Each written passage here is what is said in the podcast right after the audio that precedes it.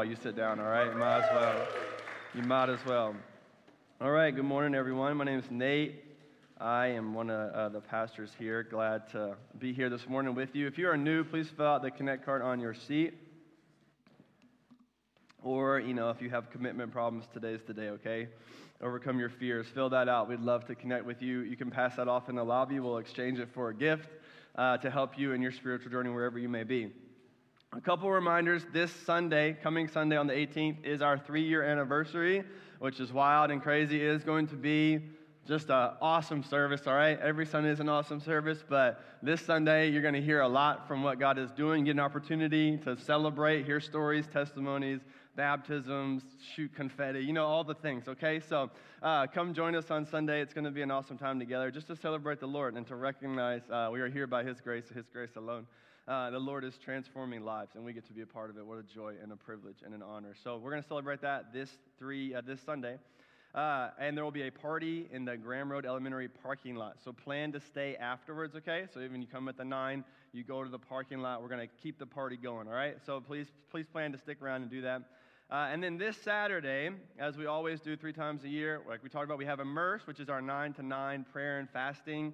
Uh, we pray and sing all the way till 6. We eat from 6 to 7, so come join us there, hang out, meet people, and then 7 to 9 we just go after the Lord with everything we got left from the day. Uh, and so join us, and to, to build into that, uh, this week, as we did last time before Immerse, we'll have prayer sets at night every day, Monday, Tuesday, Wednesday, and Thursday. So if you've ever been to a restore, it's a restore every night. Okay, so at 6:30 to 7:30, come join us. Uh, a lot of the lighthouses are going to be doing that together.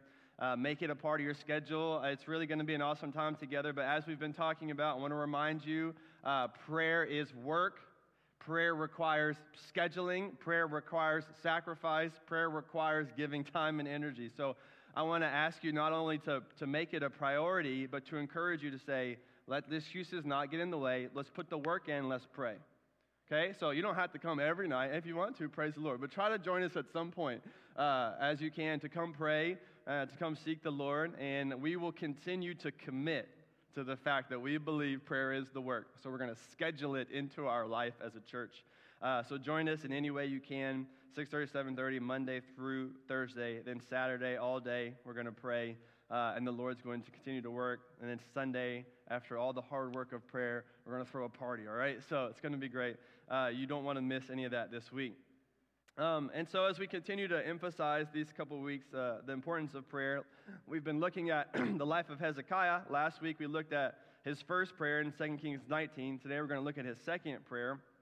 Remember, what we see from Hezekiah about prayer is that uh, both prayer for the public, prayer for a group of people, prayer for what God wants to do in the world, and then you also see a personal prayer for what God wants to do in my life, which pretty much covers all the things we would want to pray about in two prayers from Hezekiah. So this is very helpful to us. Uh, we want to believe, and we ought to believe, as the scripture teaches, that prayer changes things in the world around me and in my life. This is a foundational belief we must hold and believe with all our hearts for our prayer lives to be effective. Prayer changes things in the world, and prayer changes things in my life. And to those of you who are here just seeking out Christianity, you're unsure about it, you know, a friend brought you or something. Well, I'm so glad that you're here. We're going to be talking about prayer, and as we discussed a little bit last week, if you were here, uh, we really want you to understand that God wants a relationship with you. This is why He sent Jesus to die on the cross for your sins, to take care of your debt, to be raised from the dead, so that you could have new life by putting your trust in Him and access to a relationship with God. Prayer is ultimately about the fact that God is now our Father and we have a relationship with Him as Daddy, and we can commune with Him and ask Him for things He cares and wants to help us. And I want you to know, uh, out of all the crazy things you might see about Christianity on the news and all the things people say and all the things, okay, at the end of the day, the essence of it is that God loves you. God wants a relationship with you, and He died for your sins. And I hope that your heart is open to the good news of the gospel and that your interest is perked by the fact that you can have a relationship with God. And so, as we talk about prayer, I want that to be your perspective that God wants a relationship with you. Uh, and so, as we've been talking about, we must believe the cause and effect nature of prayer. So, last week, the example was uh, a kid who learns, you know, how to press the button, and they do that over and over again. This week, I want to give you another example. Uh, think about it like the gas pedal, okay? Prayer is the gas pedal of the Christian life. If I hit the gas pedal, I move forward. It's plain and simple. And some of us are stuck in our Christianity or in our spiritual development because we do everything else except pray. You know what I'm saying? We go to church, we do all the things, but we don't really pray. Or we, we say we just pray all the time. Okay, yeah, right. No, you don't. Nobody tell me that, okay? I say, I just pray all the time. No, you don't, okay? Okay, I, I get what you mean, but this is not what we're talking about, all right? Uh, we're saying a, a deep, devoted, which includes, you know, random shots up to the Lord. Yeah, you want to pray all the time. That's good. Pray without ceasing. Uh, but we also want to cultivate a real, sincere, developed prayer life that takes time, effort, and work. Uh, and for those of you who might feel stuck, um, prayer is the gas pedal of the Christian life. And if you want your Christian life to move forward, the cause will be that you started to pray. The effect will be that you started to move forward. It really is. I promise you that simple. It really is. Okay? Prayer is the, it's the currency of heaven. It's, it's the thing that moves the Father. It's the thing that you can do the most to help you and to help those around you. Uh, and this is hard to believe sometimes for us because we have such fleshly perspective. We can't see things, we can't know everything that's happening. So we got to get God's perspective on how prayer works. Remember, prayer is not about whether I can point from A to B and see, well, that prayer worked. Prayer is about faith and trusting the sovereignty of God to do what's best. That I trust His love and I trust His work and oftentimes I do get to see A equals B, but I don't get to see that all the time. So I can't base the foundation of my prayer life on the fact that this always works, okay? That's going to make you discouraged as opposed to what you can see. So we need eyes of faith. So that's what we're after this morning eyes of faith to help us understand the effectiveness of prayer via the Bible upon which we build our life, okay? So if the Bible's teaching us about prayer in a certain way, we're going to take that as the Word of God we're going to apply it into our lives, even if we don't always understand or see it come to pass the same way uh, in the exact same form. We're going to live by faith. So, 2 Kings 20, go ahead and open your Bible to 2 Kings 20. All right, we're going to hear from the Lord this morning, verses 1 through 6. This is the second part of Hezekiah's prayer. The first one was 2 Kings 19. He prayed for a whole group, and now he's praying for himself. It says this In those days, Hezekiah became sick, and he was at the point of death. And Isaiah the prophet, the son of Amos, came to him, said to him, Thus says the Lord, Set your house in order, for you shall die. You shall not recover. So that was a fun, fun day for him. Then Hezekiah turned his face to the wall and he prayed to the Lord, saying, Now, O Lord, please remember how I have walked before you in faithfulness and with a whole heart, and have done what is good in your sight. And Hezekiah wept bitterly. And before Isaiah had gone out of the middle court, the word of the Lord came to him Turn back and say to Hezekiah, the leader of my people, Thus says the Lord, the God of David your father, I have heard your prayer, I have seen your tears. Behold, I will heal you. On the third day you shall go up to the house of the Lord, and I will add 15 years to your life. I will deliver you and this city out of the king of the hand of, of the hand of the king of Assyria and I will defend this city for my own sake and for my servant David's sake. So we'll stop there. There's much more continuing in the story. I encourage you to read it, uh, but we're going to stop there for now. I, I want you, first of all, to always remember Hezekiah, okay? I just want you to remember the name. I want you to remember the story. We're teaching through this for a couple weeks so you can remember what's happening in the scriptures, uh, to remember that prayer really does make a difference. When you doubt the effectiveness of your prayers, Go read 2 Kings 19, go read 2 Kings 20, and remember that Hezekiah's prayers changed the outcome of an entire nation and it changed the outcome of his own life. And take it as the word of God as it is and live accordingly. Okay? I want you to remember Hezekiah. That's part of the reason for these two series. They're two weeks, just so you remember Hezekiah. You might forget everything I ever said, and you probably will, but you're going to remember Hezekiah and you're going to be sitting there like, I don't, I don't feel like praying. This doesn't seem to work. Why is God not? I'm going to remember Hezekiah. And I'm going to live by faith, not by my feelings. And I'm going to see and remember what God did for Hezekiah. I'm going to remember that God loves me just the same. He died for me. And therefore, I'm going to pray with faith. So remember Hezekiah. That's the first thing I want you to do. Two very obvious, plain and simple examples. Hezekiah prayed, God does something different than what he originally was about to do. Hezekiah prayed, and God delivers the people. Okay, this is very, very important.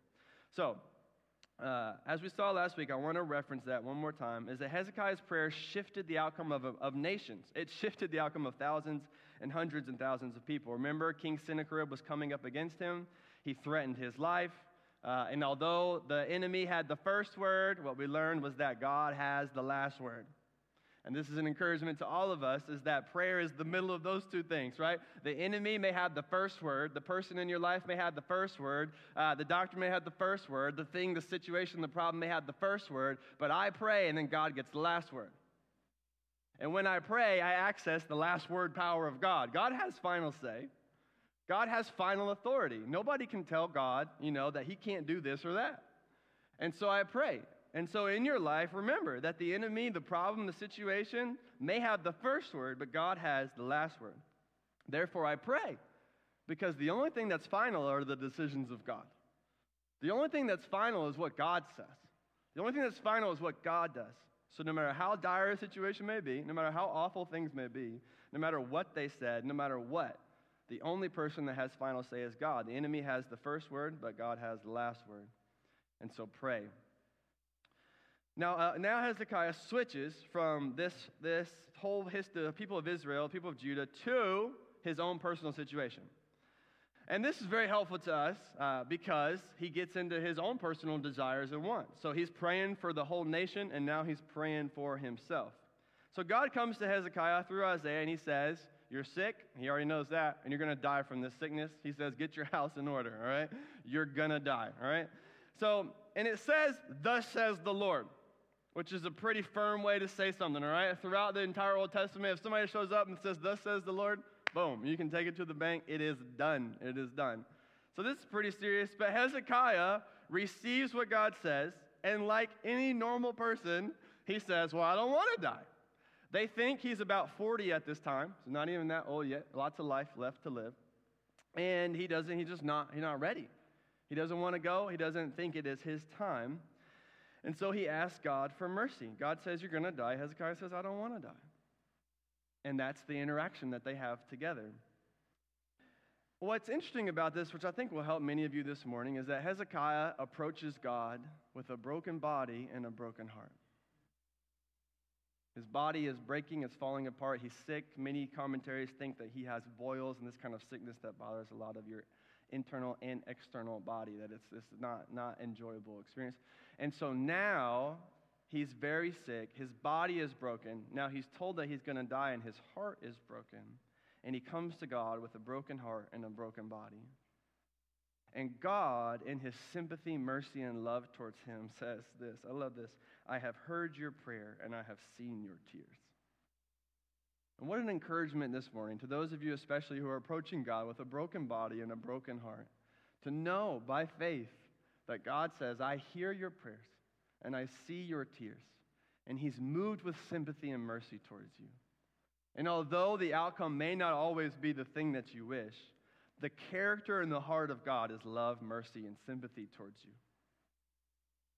In the midst of your struggles, in the midst of your problems, in the midst of your pain, God is sympathetic and kind towards you. But it can be very discouraging, especially when our prayer doesn't seem to be changing the outcome of our situation. This is why Hezekiah, once again, is light for us. When it doesn't seem to be changing the outcome of our situation, when it doesn't seem like God cares, when it doesn't seem like God loves, I do not live by my feelings or even what my eyes can see, but with the eyes of faith, I go to the scriptures and I get an example of a man with a broken body and a broken heart and the sympathetic love and mercy of God. And I say, That's the God that I know is responding to me now. I know He is dealing with me like that in my prayers. So I'm going to continue to go to Him. This is who God is. Okay? And eyes of faith will allow us to see this. So, I want you to see three different aspects of Hezekiah's prayer life here. What, what are three things? We learned three things last week about praying, you know, for the world. And now we're learning three things about what does a personal prayer life look like in many ways. And so to encourage you in your prayers, here are three aspects. The first is this is that past answers provide hope for present prayers. Past answers provide hope for present prayers. Surely we cannot overlook the fact that Hezekiah just prayed for an entire uh, nation and for the outcome of a war, and the Lord responded to his prayer, And so now he goes back to him, was like, oh, if that prayer worked, let me give you this one, you know? You heard my request for mercy upon the people. Now will you hear my request for mercy upon me? And Hezekiah is given great boldness to challenge nicely, not debatingly, a thus says the Lord proclamation of God.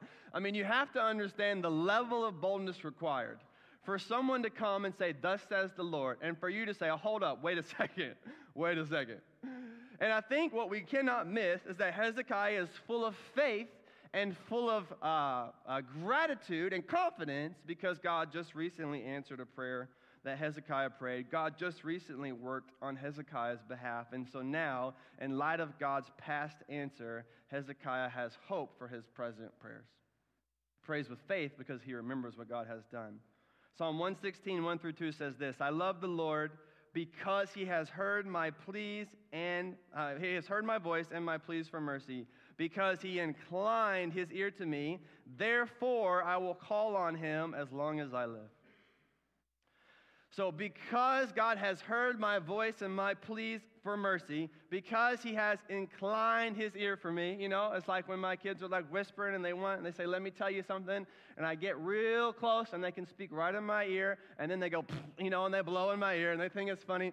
Uh, but I'm inclining my ear. My natural inclination towards my children is to get close so they can speak to me, even if they have something mean to do to me. I'm inclining my ear to them. And this is the picture we get from God, is God's not like, up in heaven, like you're trying to throw your prayer up to him as high as you get. God is near and he's inclining his ear to you. He's leaning in. He's ready for what you have to say. He says, I love the Lord because he has heard my voice. He has heard my pleas for mercy. Therefore, I will call on him as long as I live. So, what is the therefore? Therefore is the connection between the first thing and the second thing, right? So, because God has heard me before, and because he's answered me before, I'm going to keep calling upon him even when it doesn't seem to be working, even when I don't understand it. Because God has proven faithful and because He has proven reliable before, I'm going to use that as my point of reference for my confidence in my prayers now. Not the outcome, not my feelings, not my earnestness. The foundation of my prayer life to God is His faithfulness to me. It's the foundation. God has been faithful to me. And every person in here who knows the Lord can say yes and amen. You know, you say, God, if I just took a minute, I could remember with such thanksgiving how faithful God has been to me, how merciful and kind God has been to me. Every single one of you who have been walking with God has those times where God has shown up and He has been so reliable and so faithful and so encouraging. And He's heard your cries for mercy and He's granted your requests. If you've been walking with the Lord sincerely, we all have those experiences with God throughout our time with Him because He is so faithful. Therefore, now we remember what God has done and we pray with confidence and hope in the present because of what God has done in the past. Now, this is why practically we practice entering into His presence with thanksgiving. Here's how this works Thanksgiving is the fuel for faith. Okay? So we enter into his presence with thanksgiving. As we practice thanksgiving and praise, we remember who God is and what God has done. As we practice thanksgiving, we remember what God has done in the past. We remember God's faithfulness to us in many ways, and then we become confident and filled with hope in the present because of God's faithfulness to us in the past. Therefore, you must practice thanksgiving before asking. Okay, here's a practical thing for brother. Practice thanksgiving before asking, fuel your faith, and then fight with your prayers. Okay? Practice thanksgiving before asking. This is what you need to do in your prayer life because you need to fuel your faith. God has been so good to me. And now I pray for my situation. As opposed to coming in so broken and so disheartened and not being filled with faith that God can do anything and God has proven merciful and kind to you. Practice thanksgiving before asking. Fuel your faith and then fight with your prayers. But some of us have no fight in our prayers because we have no fuel in our faith. Because we come in without perspective. We come in without remembering. And this isn't a slap on the wrist, this is the way forward. God is saying, Remember how good I have been to you, and then pray with confidence. God wants your prayer lives to be filled with faith. So practice thanksgiving before asking. Praying without thanksgiving is like trying to use a fire without starting it. You know, it's like trying to stoke a fire and you're just as hard as you can, but you never started the fire. There's nothing to stoke. All right, that's what our prayer lives are like when we're trying to do this without thanksgiving. We must enter in. I mean, the Bible doesn't say things without purpose. You enter in. It doesn't say anything else. It says enter in with thanksgiving. So we start, and the spark gets going, and then I start praying, and the fire is going. But some of us try to pray without thanksgiving, and that's like trying to use a fire without starting it. And that's why your prayer life can be so difficult and hard sometimes. This is just practically why you get so bored because you have a list of requests you're trying to hit. You got five minutes and you're trying to do that, and no energy, no momentum, nothing gets flowing, no faith gets going, no emotions are connected. Why? Because you hit God with your list without enjoying who God is. God wants your list. God cares about your things. He's going to respond to them. He's very much involved in that. But your prayer life needs momentum, it needs faith. And faith arises from thanksgiving. So we have to remember who God is. Uh, stop trying to use a fire, prayer, without starting it with thanksgiving. So past answers provide hope for present prayers. Now, some of you may say, well, my life has been really hard, and I'm not even sure what to be thankful for. And the thing I would say simply to that is just go straight to the cross and start there. Okay? I'm sure some of you, your life has been awfully hard in every level, and I recognize that. And it might even be hard for you to come up with things to be thankful for. And I'm sure there are many once you begin to think. But my encouragement to all of us is you're struggling with that, just go straight to the cross. Start there. Jesus loves me. He died for me. He shed his blood for me. At the cross, I received my salvation. He forgave my sins and gave me heaven. Because of his sacrifice for me, I now live. I start there. I say, Thank you, thank you, thank you. And then I roll from there. All right, so past answers provide hope for present prayers. The second thing is this prayer is more powerful than any of your problems. Prayer is more powerful than any of your problems. So, this is where uh, you really get the, where the rubber hits the road here in terms of what Hezekiah is doing. So, Hezekiah receives a word from God, a thus says the Lord, which, as I said, is a pretty sure thing throughout the Old Testament. When a real prophet speaks like this, it is done. Now, he doesn't argue against God. He doesn't like fight it. He's not begrudging. He's not angry. None of those attitudes would be acceptable, I think, in this moment because he said, Thus says the Lord. But he comes before him and he doesn't accept it as it is because here's what, here's what Hezekiah thinks bottom line. No matter what has been said and no matter what has been done, I can still pray. That's his go to. It doesn't matter. It doesn't matter what they said. It doesn't matter what the outcome has been predicted. I can still pray. Until I am dead, I can still pray. And so Hezekiah, filled with faith, believes that prayer can reverse the irreversible and prayer can change the unchangeable because he knows that the power of prayer is more powerful than any of his problems. And we have to believe this at the bottom level, which I think we struggle to so often to believe that prayer is more powerful than any of my problems. Any of the greatest problems I have, problems with my body, problems with my mind, problems with anything, problems with my family, that at the end of the day, prayer is more powerful. And no matter what has been said, no matter what has been done, I can still pray. When someone says the outcome is sure, well, I can still pray. When there's a situation that seems unchangeable, I can still pray. And at the bottom level, we must believe prayer can reverse the irreversible, prayer can change the unchangeable. And this text will feed our faith to say this prayer changed the outcome of Hezekiah's life. James tells us something similar, uh, James chapter 4, verse 2. He says, You have not because you ask not.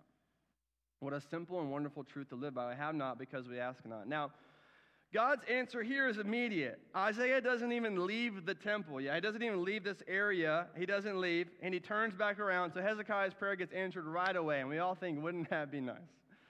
Wouldn't that be nice? Before I left this church building this morning, the Lord had answered my prayer. Wouldn't that be nice? Must be, must be easy to be filled with faith when God answers your prayers right away. Yeah, that is. It's very nice. I, I wish that happened to us all the time. This is a good example that God can and does do that. And you balance it out with other scriptures like Luke 18, where there's a widow who's going after a judge over and over and over and over and over again. The judge relents, and then God's example is because of her persistency, her, re- request was granted. And then he turns it into an example for prayer. And he tells us we must be persistent like this widow in prayer. So now we have two examples. Sometimes God answers it right away in miraculous ways. He can do that, and you better believe for it. Don't pray doubting that can happen.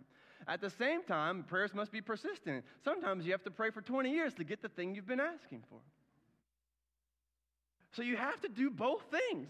Pray with faith. God can literally change it right now. I never enter into a Sunday without believing that God can wreck house at every level, every moment of the day where lives can be changed in this instant, not a starting point for change, a complete reversal of life right here in this moment. We have to believe that. We have to believe that as we pray, God can do that. But at the same time, a mature Christian also prays persistently. When the outcome doesn't happen right away, they don't give up. Here's something for you to write down and consider in your life. Just because it is delayed doesn't mean it won't be done. This is the teaching of the scriptures as the maturity arises. Just because it is delayed doesn't mean it won't be done. Pray and leave it to the Lord. Never stop praying. His ways are higher, He will do what is best. But there's no point in leaving anything on the table. You might as well pray. Prayer is more powerful than any of our problems. When I was thinking about this, I saw this commercial the other day about Verizon, and it was really funny because it had a map, but the subtitle of the map said, Map does not indicate coverage. I thought, what's the point of the map then? You know, you just lied to me, and then you tried to subtitle your way out of that. Like, it like shows coverage. The point of the map is coverage, and then the subtitle is map does not indicate coverage. You know, and I'm like, what in the world? Are you allowed to do that? You paid a million dollars to lie to me? You think I'm stupid? You know, like. Like most people don't read the subtitles, sure. Okay, well, this is what we do in our minds, though, is we have a mental map for what God is covering and doing, and I just want you to know that your map does not indicate coverage. All right? The map that you have in your mind about what God is doing, answering, working does not indicate what God is actually doing, answering, and working. This is very important, a silly thought and illustration, but a very important point. That what you think God is doing is often not what God is doing. And what you think God has answered or not answered is often not what God has answered or not answered. What you think God is covering and helping in your life and not covering and helping is often the very thing that God is actually working in. You don't know. Your mental map of what God is doing does not indicate the coverage of what God is doing. So you pray because you don't know. But you do know that God is faithful. But because in your mind, your mental map has said, well, God hasn't covered this one, I've been praying for 10 years, then you give up. I want you to know that your map, your mental makeup, the way you think about things, does not indicate what God is actually doing, what He is actually covering. Remember, as we said last week, the amount of times God said no, and we're so happy looking back. God is working, He's covering, He's, he's, he's, he's covering your life, okay? By faith, you realize that my prayers work with God to cover my life. And He does exactly what is supposed to be done in the moment it is supposed to be done. So prayer is more powerful than any of your problems. You have to believe. You know, this is the prayer is the essence of what actually works. All right, the final one is this people of integrity pray with authority. This one's probably the most important and I might step on a few of your toes at this point, all right? So forgive me later, but it's here. All right. Pray, people of integrity pray with authority. What is Hezekiah's defense? What does Hezekiah say back to God? God says you're going to die. And Hezekiah doesn't even first say, Well, I don't want to die. Any of that. Obviously, that's within the, the, the purpose. That's obviously what he's getting at. But he says, Okay, God, well, remember how I have walked before you in faithfulness and with a whole heart, and I have done what is good in your sight. Hezekiah's defense is that he has lived a life faithful to God.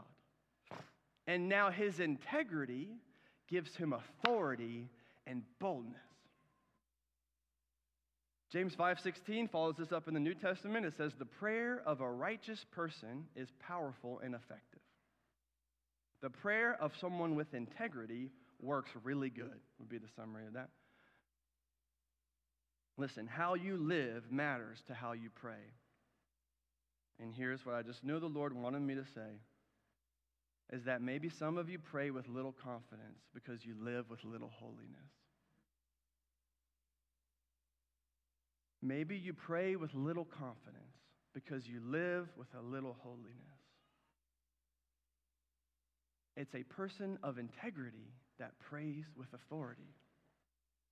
It's a person with a clear conscience that can have the comfort to boldly approach the throne of God. When your conscience condemns you, you don't have clarity to pray. When you're walking in hypocrisy, you don't have confidence the Lord will listen to your request. You must practice a life of faithfulness and holiness so that you can have a prayer life of boldness. Listen, boldness is the outcome of intimacy with God and integrity lived for God. So, boldness, confident prayer life, is the outcome of intimacy and integrity. If I cultivate intimacy with God and treat Him like my Father, right? My kids, if they were in this room, would run up to me right now. They would have no problem that we're in a service. They wouldn't worry what you thought. They would have complete and utter boldness to approach me, and they would have no concern whatsoever for what was happening in the moment. And you guys have probably seen that happen. They just run, they have no. And that's exactly what kids are supposed to do. It's because they have intimacy with me. Now, so it is with the Father. The boldness that we approach Him with comes from a place of intimacy with Him. And if I haven't, if I haven't cultivated intimacy with God, I will not have boldness to God. I will be concerned about my approach. I will be concerned about the other things going on in my life. I will be concerned, even as I pray in public, about how other people view me in my prayers, and therefore I will not pray with confidence and boldness. Some people think I'm might too zealous. Some people might think I'm a little crazy. Some people might look at me because I'm on my knees. And those thoughts come into your head because you're not cultivating intimacy with God. Intimacy is what creates boldness, and then integrity. Intimacy and integrity. Integrity, a life lived for God, a life consistently lived in faithfulness to God, a life that puts in the effort to know and love God, to serve others, Obviously, no one is ever going to be perfect except for Jesus, but the way you live your life matters to the spiritual effectiveness of your prayers. You cannot separate these two. Well, God's grace is sufficient. He forgives me for all that I do. Well, of course He does. But Romans 6, what does it say? Shall I sin all the more so that grace can abound? Of course not. That way of thinking doesn't work. God has told us that our prayer, our lives matter for the sake of our prayers. And some of us pray with little confidence because we live with little holiness. And some of us have no boldness because we don't have intimacy with God. And this is what He wants to cultivate in your life so that you can pray with confidence. When I was thinking about this, thinking about trying to train my kids to play sports, you know, and uh, some of them are in a variety of different things. And the one thing about playing sports, or really music or anything, is that the more you practice it the right way, the more confidence you have in the moment. Confidence comes from practice. So teams play quicker when they have practice so that their instincts are more right in the moment. Uh, the second baseman knows what to do when the ball goes to the shortstop because their instincts are right. They have been trained, they have confidence, they don't have to think, they just act. This is what good musicians do. They come up there and they just play. They have confidence to play because they have practice. They know what the song is supposed to sound like.